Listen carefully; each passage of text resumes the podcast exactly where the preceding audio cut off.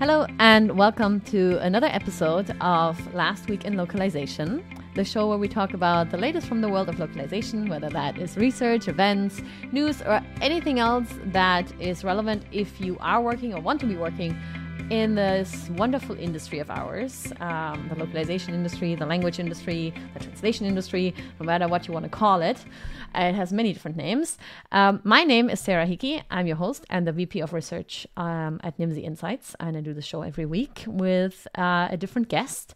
And this week, my wonderful guest is one of our um, my latest colleagues, my newest colleagues, uh, not brand new, but fairly new to the team, uh, Nadia. So, uh, Nadia, tell us a little bit about yourself. Hi, everyone. Uh, thank you, Sarah, for having me. And so, my name is Nadezhda. Uh, and no, please don't call me Nadezhda. Uh, my name is, so everyone calls me Nadia or Nadia or whichever. Uh, um, yeah, I've been uh, with Nimdzi very shortly, and I, I joined the, the, research team two months ago and before before joining Nimdzi, uh, I was uh, with PwC Czech Republic for two and a half years. Um, most of the time I spent uh, in uh, SPA team, which stands for uh, System and Process Assurance. Um, and then I uh, kind of started to lean towards SAP projects and that sort of those sort of consulting kind of projects. Uh, and then I, I uh, happened to join Nimdzi. uh, so then again, I'm a localization researcher with Nimdzi and, uh, and I'm also um, um, a student uh, at the Prague University of Economics and Business. And I, uh, I focus on information management and cybersecurity. Yeah, and so that way you bring um, a very different uh, background, a very different uh, perspective to the Nimdzi team, which is very valuable to us. Um, because, of course, um, we always stress as well that we are uh, a very diverse team, not just in the sense that we're all from different. Um, countries from different cultures, different languages, but we all have different backgrounds, uh, usually somewhere rooted in the language industry on different sides of it. Um, I don't think you have um, previously been much in touch with the language industry. I think a little bit, right? You were on the a little bit, yeah, and um, but uh, it also doesn't matter because, um, or actually, I think it's not just does it not matter. I think it's an asset that you actually bring like a very fresh perspective. Um, you said you study business and economics, right? And you have this um, background in a very analytical side of business and uh, information security, cybersecurity. And this is also our topic today. Um, probably one of the hottest topics, um, certainly not new, but um, still relevant and probably becoming more and more relevant with all the new regulations that are being passed all the time. And there's always more concern, um, rightfully so, as well, um, about what happens to our data um, when we publish it online, or not just publish it, but just send it. Or yeah, I mean, I'm gonna let you talk about that because you're the expert on this. But I was just trying to introduce the topic. Maybe I should have let you done that as well. Um, yeah, maybe uh, just from your own point of view, give us a super brief introduction. Um, about like what is cybersecurity or data security? What's the what's the difference maybe between the two? Because we're always throwing them around interchangeably, but are they the same or or not? Um, they're not really the same thing. Um, well, it really comes from comes from the, the basics that the, there is difference between data and information. Um, and then cyber looks at a completely different thing. Um, but they are kind of interchangeable and could they shouldn't be really really exchanged um, by experts. But uh, really, um, when we are talking about security, it's like um, we can use them um, unless we don't, you know, we, we do not uh, uh, speak as, as, as experts. Um, then again, uh, data is something, um, data is a piece of information or piece of knowledge, some sort of knowledge uh, that you don't have context uh, about. So, so there is something you see, you see, for example, um, zero, one, one, one, and you don't know, you have no idea what it is. It could be an ID to, um, or, or ID of your company um, chip card. It could be um, date of birth and a month. Uh, it could be a binary code, whatever. but you don't know without the context. You have no idea what it which is it. Um, so basically, um, that's that's data and information is uh, when you find out uh, you see um, message history, for example, and there is uh, and you, you get to see that there is there is one person asking, for example, uh, hey, when is this and that person? Uh, when when does the person has birthday? Have a birthday, and uh, you see the second person replying, "Hey, um, this is the date and month," uh, and you, they just reply zero one one one, and then you basically know that uh, that the, the, the piece you got, the zero one one one, was uh, was date of birth. But mm-hmm. without this this um, this knowledge around, you have no idea which it is. So uh, that's basically the, the, the difference um, between these two, and uh, also the difference that touches upon the the two um, the, the two segments of security, either it is data security or information security. Right. So from what I'm hearing, the, there's the difference of uh, of context or qualifiers, like depending on what it relates to. So data could be just any piece of uh, like a like well data like a, a piece of uh, it's a flow, a, a number like, like a or something. Of knowledge. Yeah, exactly. and you just don't know what it refers to. Exactly. Um, whereas with the information security, then that there's already context, like you said. It's we know this is in this uh, second example you gave that it's somebody's birthday, and the first one it's just a random number, and we don't know what mm-hmm. it refers to, right? So. Exactly. Okay, so that that's very uh, good to know, and that's a, that is an important distinction as well. Um, yeah, but and then there is uh, I'll just I'll just add and uh, say that um, we usually use the term information security really, and then because information is a it's, it's this umbrella term for everything for for all pieces uh, that are, uh, for all the pieces, and then there is cybersecurity, which is a small chunk mm-hmm. uh, that really uh, is more about the assets okay. Um, it's about protecting your um, mobile devices, about protecting your computer, about servers, about all these things that are easy or sort of easy uh, to get into. So your data, which are in these devices, um, they stay safe. I see. And um, yeah, right. So um, you've written an, an article um, for Nimdzi um, that we have here, and that is uh, six things to ask your translation provider about data security. Um, we might come back to that a little bit more uh, later in more detail because here we're already delving a little bit deeper um, where we're breaking this down to the language industry because, of course, that's where we usually work. We work in the language industry, and but of course. Uh, cybersecurity, information security, uh, data security, all of this is is pretty much it, it's relevant in any industry, right? It's just uh, as soon as you're working um, online, really, right? If I'm not misunderstanding this, so maybe you can yeah. uh, explain a little bit more, um, like what. Uh, like why is it so important especially these days and maybe what are the latest developments also in this field before we go go further mm-hmm. right um, okay so basically um, security is important and should be important to anyone who lives or extends mm, his or her life to the digital world, which is pretty much everyone uh, these days. um, so either it's just an ordinary user or it's um, it's an organization, it's a government organization, anyone who is really working or spends some time on and shares some data uh, in the digital world should somehow to some extent uh, care about security, about securing um, the data they they provide and uh, um, they ha- have in their devices. Mm-hmm. Um, it's it's a, it's a must because really what um, what could happen and what is what we see that it, it is very it's happening very often um, is that uh, either organizations or uh, users they they they lose um, huge amounts of money um, or they uh, lose, for example, um, trust of uh, of vendors, trust of uh, of uh, as a trust of their clients.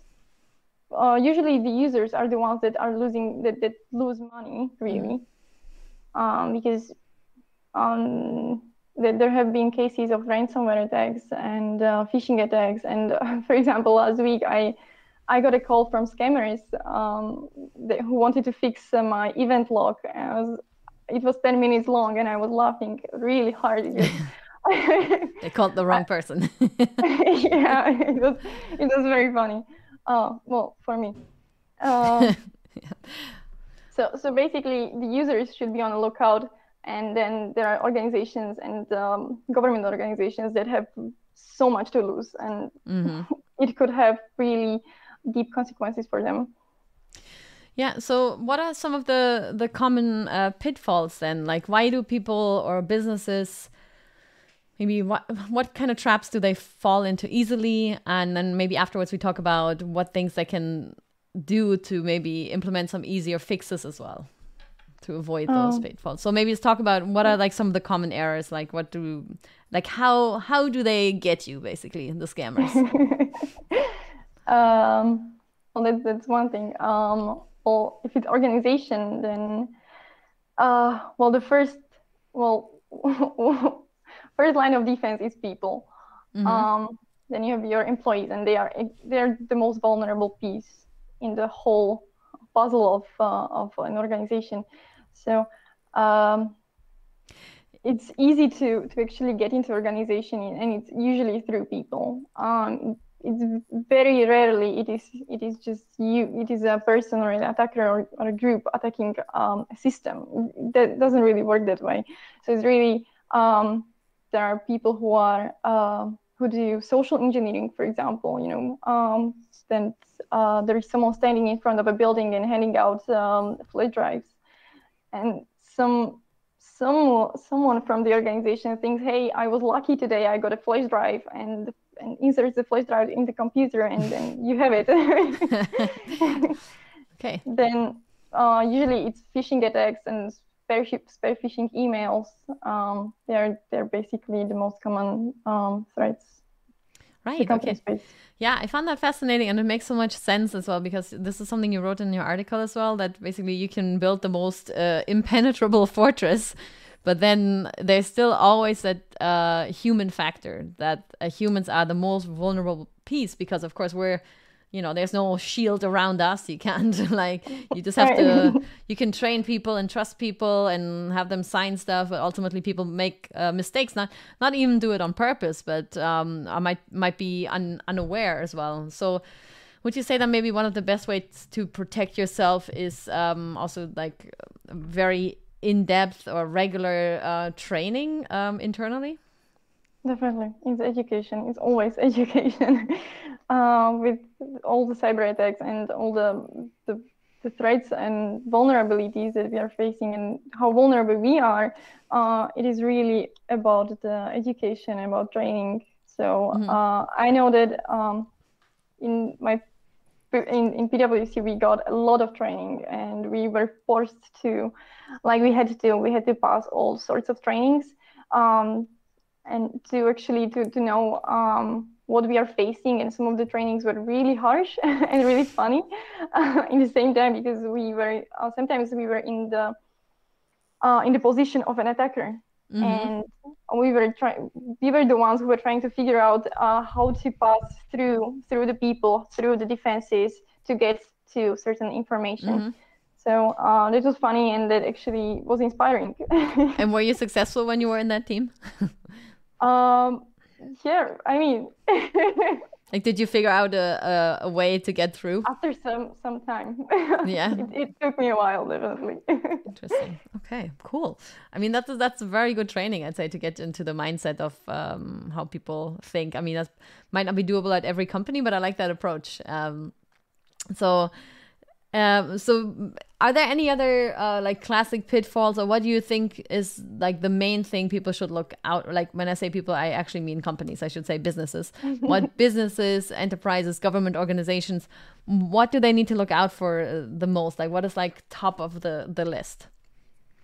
Um, well, the top of the list would be to um, provide trainings for their employees. That's the first thing to do, and then have a um, have a concise, um, really concise and st- structured um, policy, information policy that, that touches upon cybersecurity and data security. Mm-hmm. Um, so there is actually something you can you can there is a benchmark for you. There is okay. something is already written on the paper, and for you to write such a policy, you have to know the processes uh, in your in the organization. So uh, you actually break down your processes first. Uh, you go through them, you see the vulnerabilities, you fix them, then you put it into into the the on the paper. Um, and you have it in front of you and you know already what you're working with and you know which direction to, to go. Like hey this is something that we want to fix within one year within two years. Uh, is it long-term goal? Is it short-term goal? Um, so first thing is um, is basic for example well i would say that it's, it's basic education. Um, mm-hmm. Um, basic training for the employees and then it would be it would be the policy and uh, after that you can also um, customize and somehow personalize the trainings for certain personnel. Mm-hmm. And so basically, what you were saying as well, I think, was uh, that there is no real uh, one size fits all, right? It depends always Never. on the yeah on the organization, on their structure, what they're doing, what they're trying to achieve, right? The different assets they want to protect. Um, exactly. when we look at the language industry specifically because of course this applies to everything but like i said the you know we are focused on the language industry and um, while there's still i assume um, like you still have to take it case by case probably from business to business um, you did write out in your article uh, a few things that everyone should look out for if they're working in the language industry, basically. So, can you talk us through that uh, a little bit? Um, we have like a little, a lovely little overview here as well. Um, this can be accessed for free on the Nimdzi website, by the way, under research, uh, all research on the Nimdzi website. Um, yeah, so mm, talk me through this a little bit um, and why these steps uh, matter. Like, why is this so important? Uh, maybe sum up a little bit what you wrote about here. Uh, right. Like you said, um, I was I was really speaking about general um, general steps a company should do. Uh, but really, it's every company is different, and they have different um, assets that they are using, and uh, uh, therefore it must be everything must be customized, everything must be personalized too mm. um, for a certain for a specific company. Um, but basically, when it comes to language industry, um, um, this one of the funny things was that when I was reading um, articles by Nimdzi, I came across um, I came across this article on uh, on on the industry itself, and it said that um, the industry um, grew a lot mm-hmm. during the pandemic. The, during the pandemic, the, the, the growth of the industry was was immense, and it was you know like, it was amazing, and we grew from this to that. And I was um, and I was uh, when I was looking at the paragraph, I was really um, I, I, was really mesmerized because what I was seeing was like, hey, um, the the volume of data within the industry grew as well. Like, yeah. Um, and with all the cyber cyber security or in all, all those with all those cyber attacks that uh, people are facing right now organizations are organizations are facing right now even even hospitals are facing right now uh, it means that um, you know the volume of cyber attacks grew the volume of data within the industry mm-hmm. grew so um, so these two are bound to collide um, and that is why I uh, I actually said to myself that hey this is this article would be relevant for the language industry as well. Yes, absolutely. And that's an excellent point because we always say as well that um, the more content there is, the more need for language services there is. And of course, all of that is, is data as well. And the data just keeps growing. We actually also have even like a specific uh, branch of the industry now that is data for AI services. But in the end, everything is data, of course.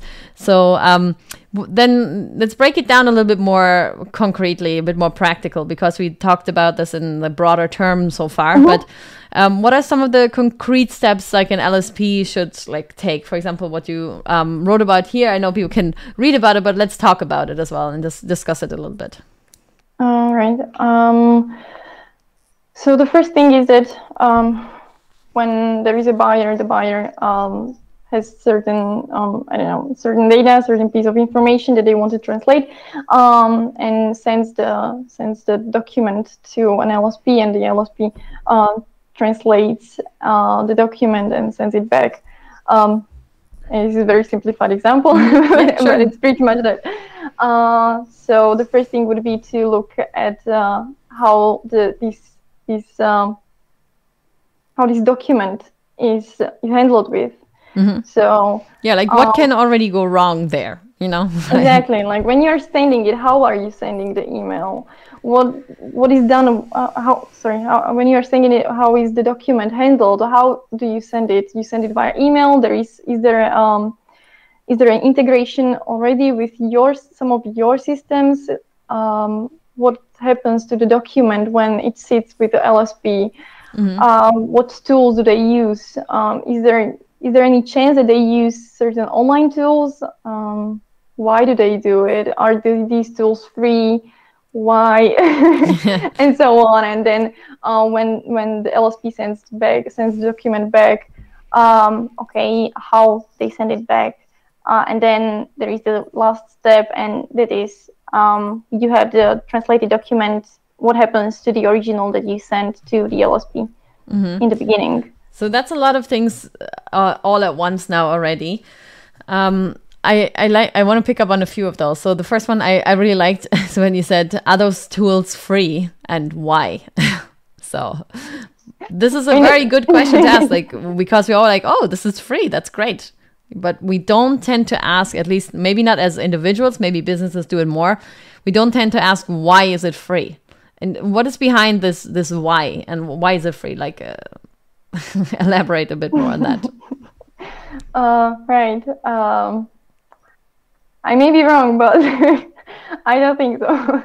Um, usually, these tools that we find online and they are free, um, they are free for a reason, and it is not because someone spent tens of thousands, uh, sorry, uh, tens, tens of, I don't know, I'm like 50, 40 hours uh, working on a tool for you to, to have it. No one is that no one's that generous, right? um, so there is obviously something behind it. And uh, if, for example, um, I used to use um, PDF tools online a lot, 3D mm-hmm. PDF tools for you know when I wanted to merge two PDFs or something, uh, and then I figured, and then I realized that I'm actually giving up those PDFs, I'm giving up those files, and I don't know where they will end up in the end.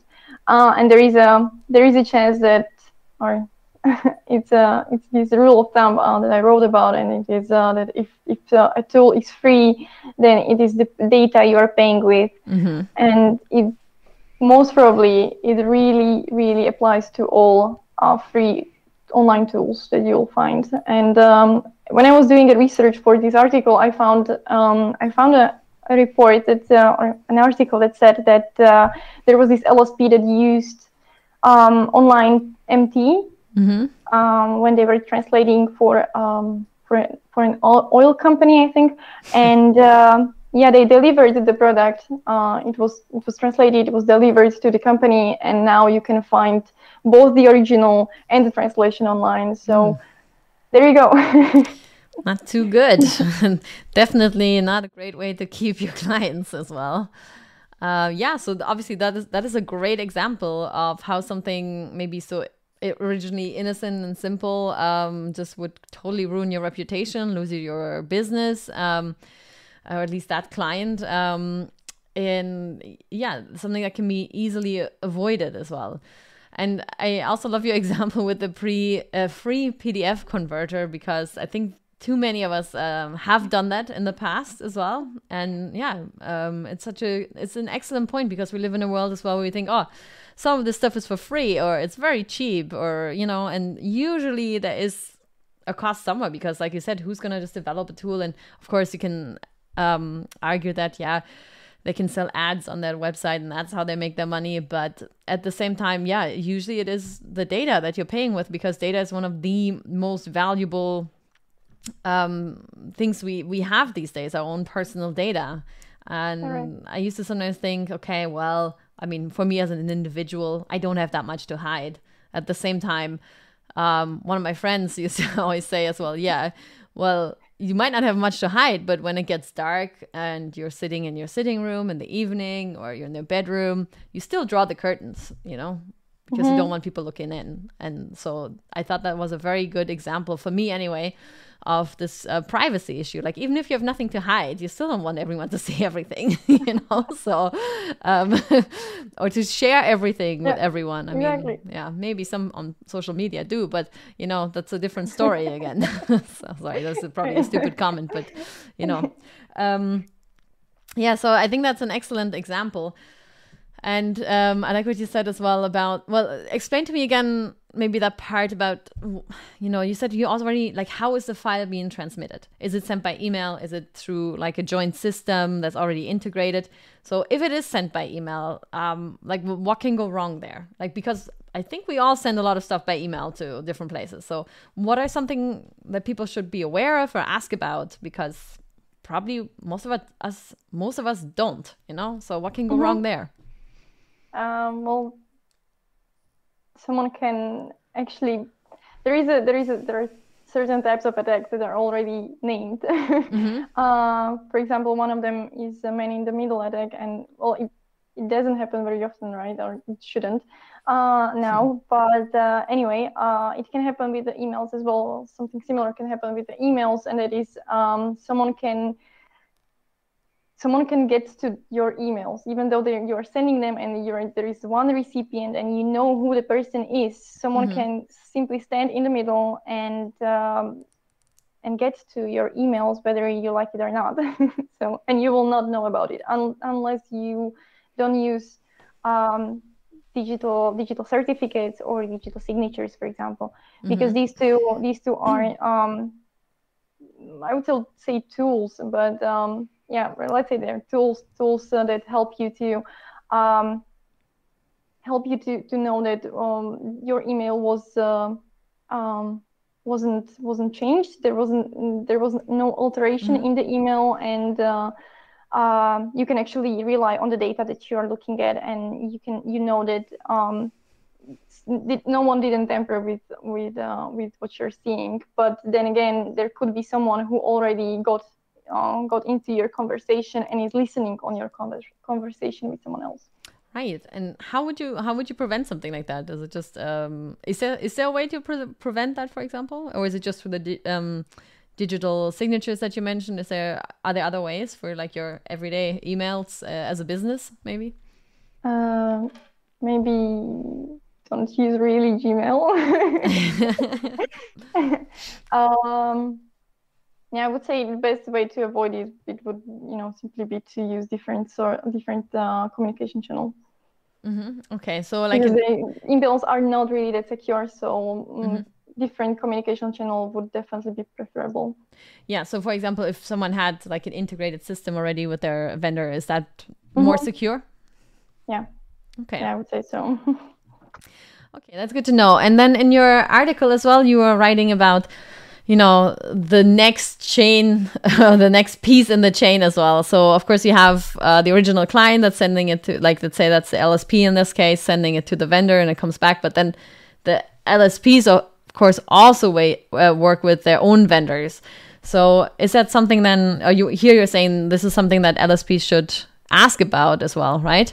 So like because the chain continues and your document will be be sent mm-hmm. on. So that is another um area that many may might not think of because okay now i have this let's say for file transmission i have an integrated system um, mm-hmm. between me and um, my own um, clients and my vendors uh, but what about on their end? Um, so what can be done there to, to help that situation? Um, first of all maybe what can go wrong there? Probably the same thing but just in case i missed something.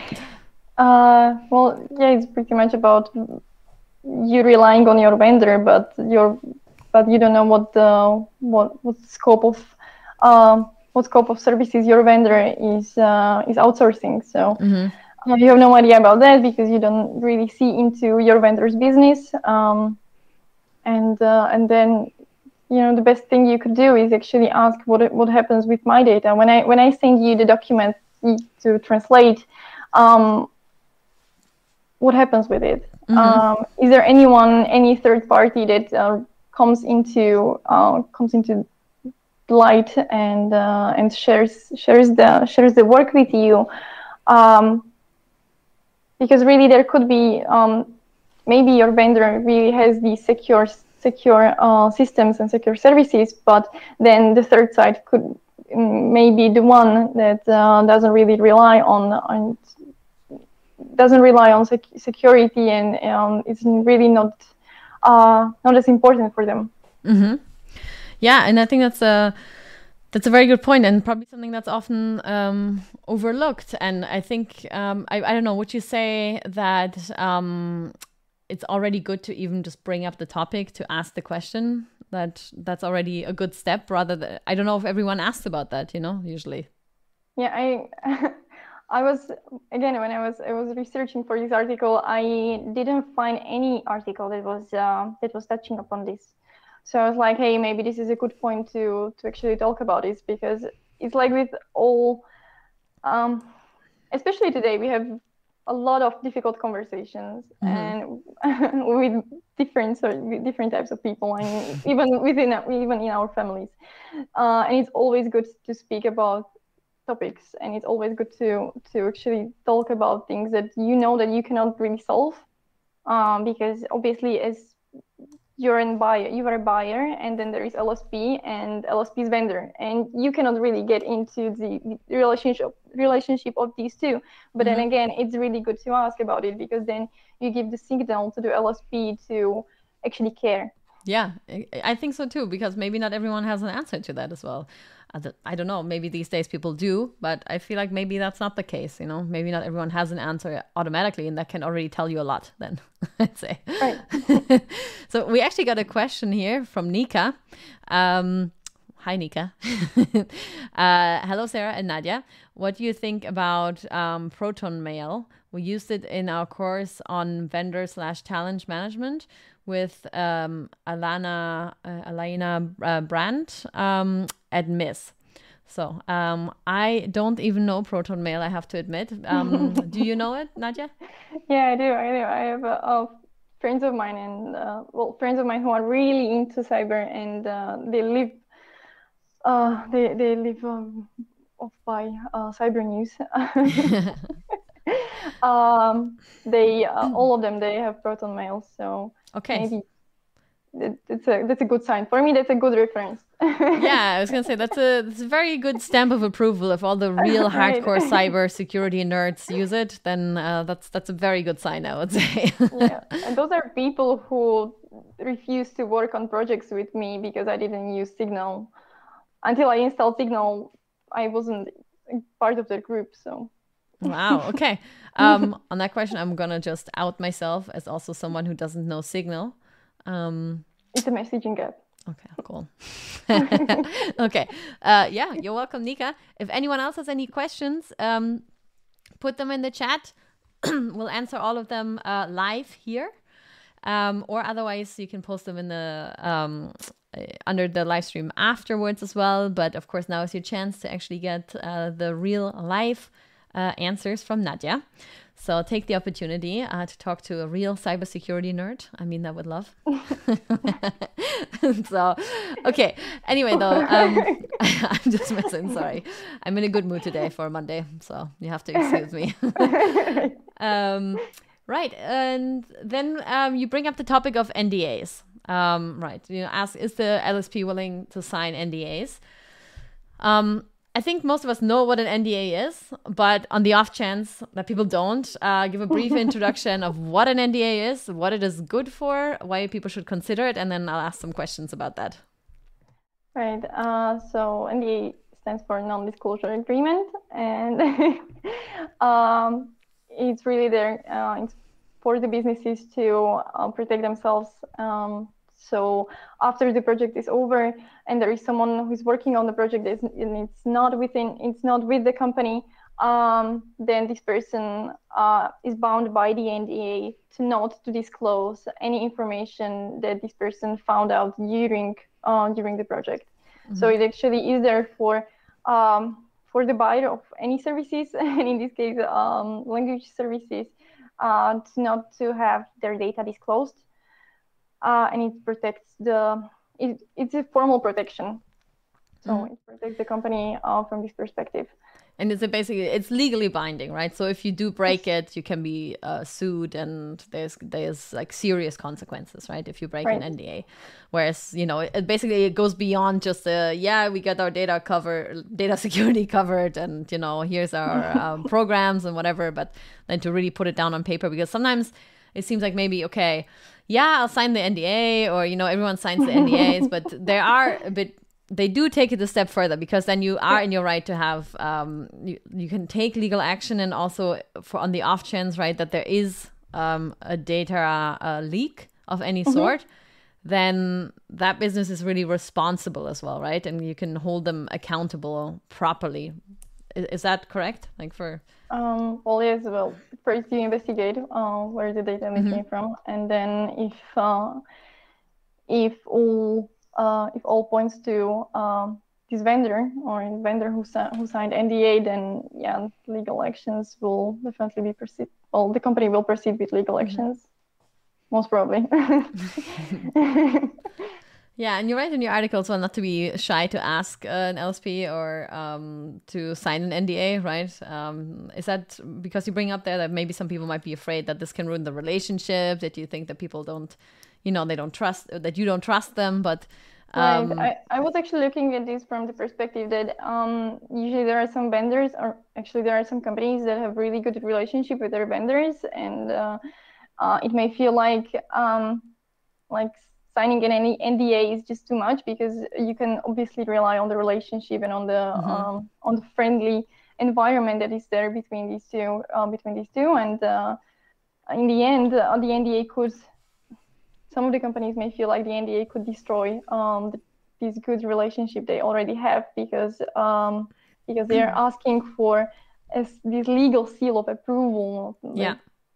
And but it, but um, I don't think I don't think signing an NDA should be a difficult should be a difficulty um, in a relationship and especially in a business like in a business relationship because obviously each side wants to be protected yeah, exactly. I I would completely agree. Um, you know, there's also there's that difference between you know business and friendship or family or whatever. Even if you can have the greatest relationship, but when it comes to business, things are just a little bit different, or they can get yeah. very ugly potentially. you might not see that yet. so I think an NDA, um, yeah, like you said, it shouldn't be a big deal to ask someone to sign an NDA. It just solidifies what you're already um, doing anyway, right? So. Mm-hmm. Um, Okay, so I think we talked to through most of your tips, but um, I actually have a, a, question just from me that I, something I'm curious about. So, you know, uh, the GDPR um, from the EU was when it came out. It's not that old at this stage, a few mm-hmm. years. Um, it was kind of hyped as like this really big deal, and that it made things so much safer.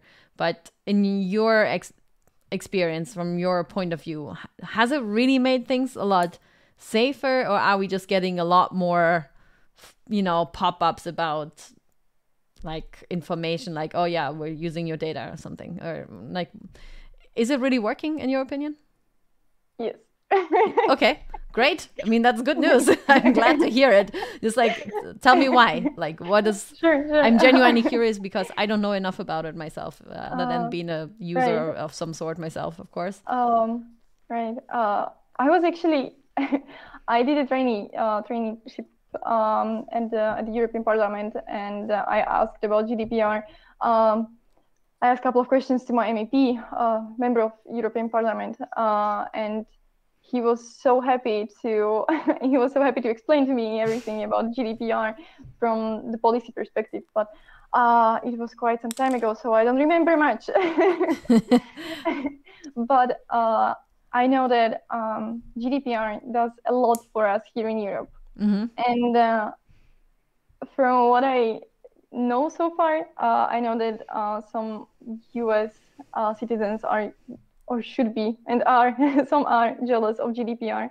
Mm-hmm. Um, because, for example, what we can do is that uh, uh, we know that there, there are companies that, that collect data about us mm-hmm. and what we can do is we can actually uh, we can we can ask an email we can send an email we can ask a question and they can provide us uh, they, they have to actually they are obliged to provide us uh, with uh, with information on what they have on us. Mm-hmm. And we can ask them to delete this information and they have to do it and you can also like decline that your data is being uh, gathered right? And the point is often like um, yeah allowed to be tracked allowed not to be tracked or, or like choose not to be tracked. So is that mm-hmm. something that's also is that due to the gdpr as well?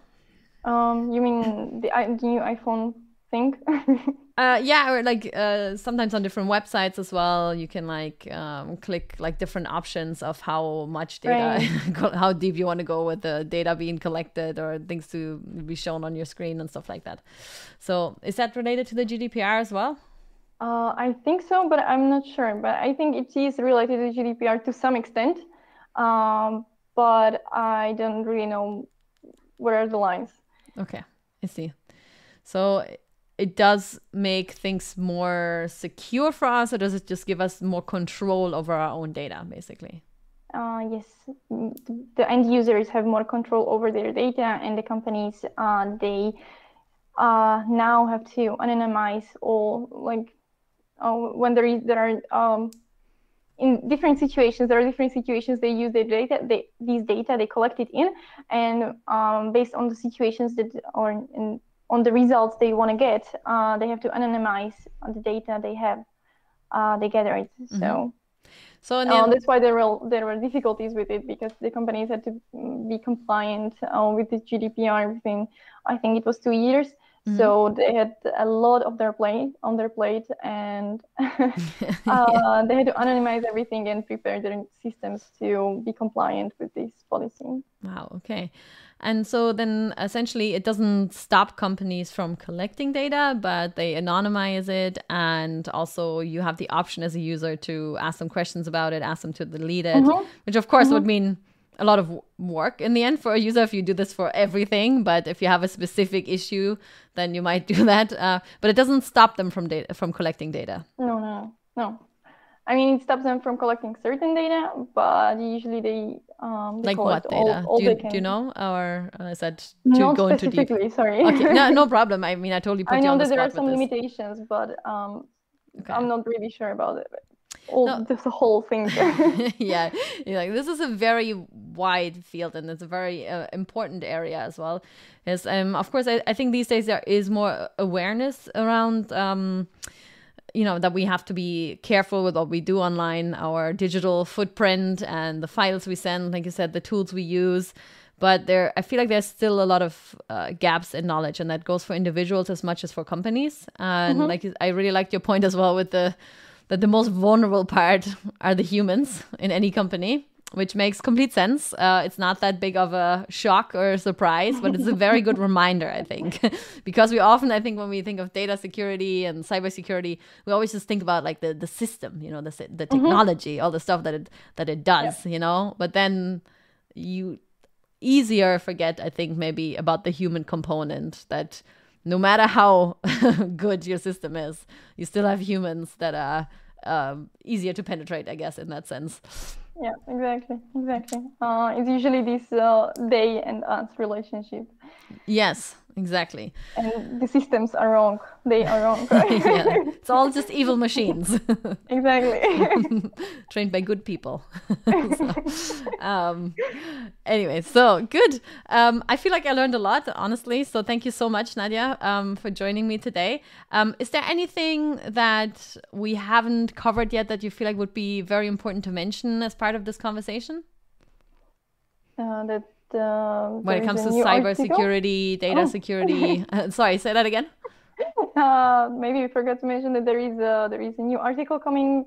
Oh yeah, that's a very good note. Um, exactly. So this article that is already out is just part one. This one is freely available on the Nimdzi website. So anyone who wants to know a little bit more about the things they should ask about, um, especially in the language industry, when it comes to data security, um, take a look at Nadia's very brief summary here with this lovely overview as well that you can maybe print out as a reminder, stick it on your desk or something if you want to. Um, and then, yeah, Nadia is working on a more in depth piece that drills a, a, a, lot deeper into this topic. So, this is like your little uh, go to source, an easy reminder, an introduction to the topic, and then the next one will get into the real into the real stuff. Yeah, I'm gonna say stuff to be nice. So, okay.